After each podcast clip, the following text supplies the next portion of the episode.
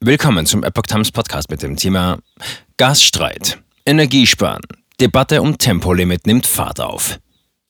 Ein Artikel von Epoch Times vom 31. März 2022. Der Gasstreit mit Russland könnte sich zuspitzen. Die Bundesregierung hat Verbraucher und Firmen zum Energiesparen aufgerufen. Kommt nun doch ein Tempolimit? Deutschland will weniger abhängig sein von russischen Energielieferungen. Daher werden Forderungen nach einem Tempolimit auf Autobahnen lauter. Der Hauptgeschäftsführer des Deutschen Städtetags, Helmut Dedi, sagte der deutschen Presseagentur, wir müssen ab sofort noch mehr auf den Verbrauch von Energie schauen. Deshalb plädieren wir dafür, jetzt ein Tempolimit zu prüfen. Damit könnten wir sofort ein Einsparpotenzial heben.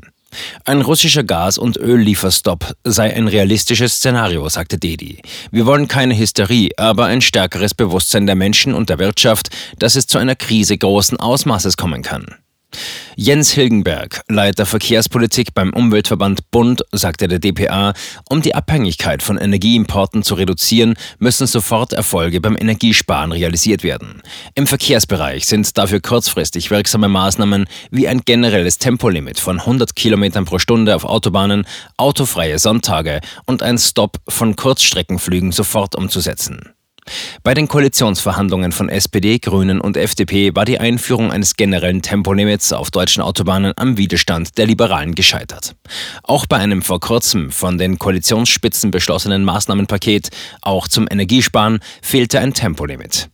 Wirtschaftsminister Robert Habeck rief am Mittwoch die Frühwarnstufe eines Notfallplans Gas aus, die erste von drei Stufen. Damit soll die Vorsorge für einen möglichen russischen Lieferstopp gestärkt werden. An Verbraucher und Firmen ging der Appell, Energie einzusparen. Das Wirtschaftsministerium betonte, die Versorgungssicherheit sei aktuell weiterhin gewährleistet. Aus Sicht von Habeck ist die von Russland geforderte Zahlung von Gaslieferungen in Rubel ein Bruch von Lieferverträgen. Dedi sagte, die Städte unterstützen die von Habeck ausgerufene Frühwarnstufe. Wir müssen auf allen Ebenen und mit allen verfügbaren Mitteln Vorkehrungen treffen, um uns auf einen Lieferstopp aus Russland vorzubereiten. Das gilt sowohl strategisch als auch ganz praktisch.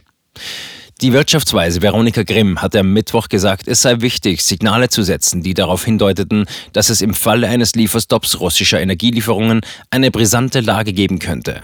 Ein solches Signal könnte die Einführung eines generellen Tempolimits auf Autobahnen sein. Die Menschen müssen jetzt weniger verbrauchen, sagte Monika Schnitzer, wie Grimm ebenfalls Mitglied im Sachverständigenrat zur Begutachtung der gesamtwirtschaftlichen Entwicklung. Sie sollten Fahrgemeinschaften bilden, langsamer fahren und wenn möglich den öffentlichen Nahverkehr nutzen, sagte die Ökonomin. Insbesondere auf der Autobahn ist der Verbrauch pro Kilometer stark von der gefahrenen Geschwindigkeit abhängig. Laut Umweltbundesamt verbraucht beispielsweise ein typisches Fahrzeug mit 90 Stundenkilometern auf der gleichen Strecke 23 Prozent weniger Sprit als mit einer Geschwindigkeit von 110 Kilometern pro Stunde. Umweltverbände fordern seit langem die Einführung eines generellen Tempolimits. Die Umweltorganisation Greenpeace hatte vor drei Wochen kurzfristig wirkende Maßnahmen vorgeschlagen, um Deutschlands Ölverbrauch zu senken und damit die Importabhängigkeit von russischem Öl. Dazu zählt die Einführung eines temporären, auf die Dauer des Konflikts bezogenen Tempolimits von 100 Stundenkilometern auf Autobahnen, 80 Kilometern pro Stunde auf Landstraßen und 30 Kilometern pro Stunde in Städten. Dies könnte den Verkehrsfluss verbessern, verbrauchsintensive Geschwindigkeitswechsel reduzieren und die Effizienz von Verbrennungsmotoren erhöhen.